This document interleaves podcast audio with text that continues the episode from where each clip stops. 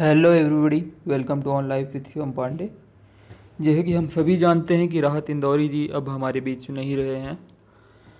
राहत इंदौरी जी एक बहुत ही मशहूर शायर और हिंदी बॉलीवुड लेखक थे गीतों के और बहुत ही मशहूर शायर थे। जितने भी आशिक दीवाने हैं, वो तो जानते ही होंगे। और जो नहीं भी हैं तो वो भी जा कर के यूट्यूब में सर्च कर सकते हैं उनके बारे में।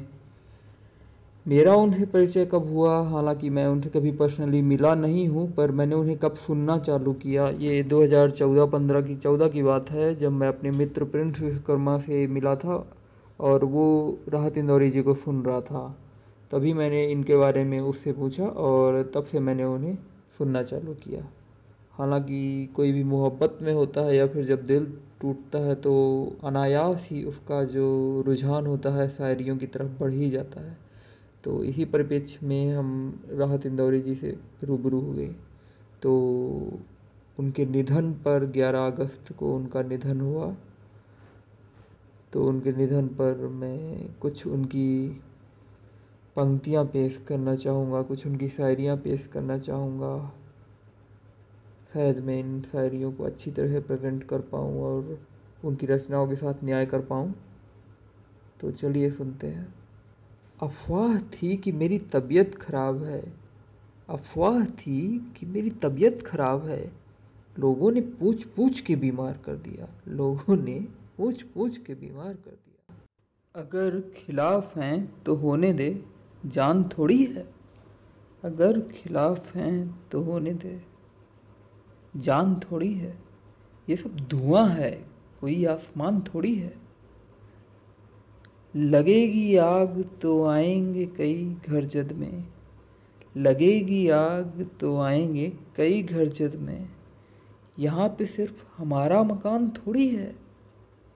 ये सब धुआँ है, कोई आसमान थोड़ी है।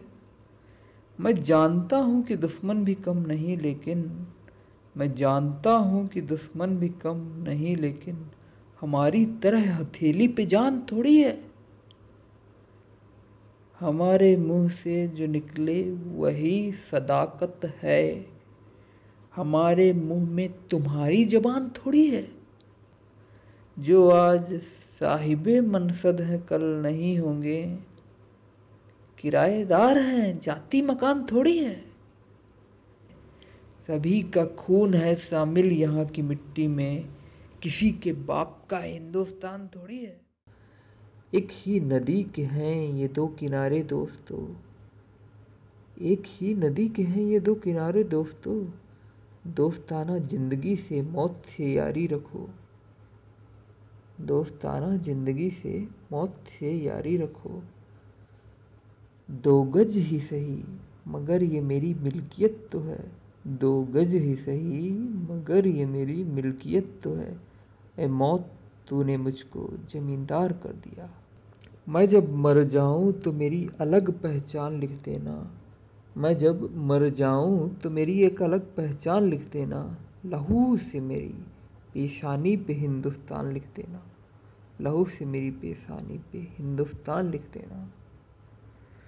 ये बूढ़ी कब्रें तुम्हें कुछ नहीं बताएँगी। ये बूढ़ी कब्रें तुम्हें कुछ नहीं बताएँगी। मुझे तलाश करो दोस्तों। यही हूँ मैं। मुझे तलाश करो दोस्तों, यही हूँ मैं।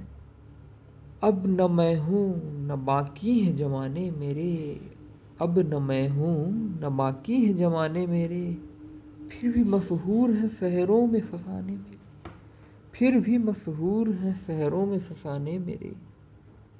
ये हादसा तो किसी दिन गुजरने वाला ही था। ये हादसा तो किसी दिन गुजरने वाला ही था। मैं बच भी जाता तो एक रोज़ मरने वाला था।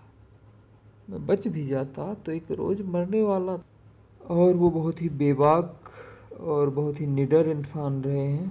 बहुत ही खुल करके उन्होंने अपनी ज़िंदगी जी है तो उसी के ऊपर एक है।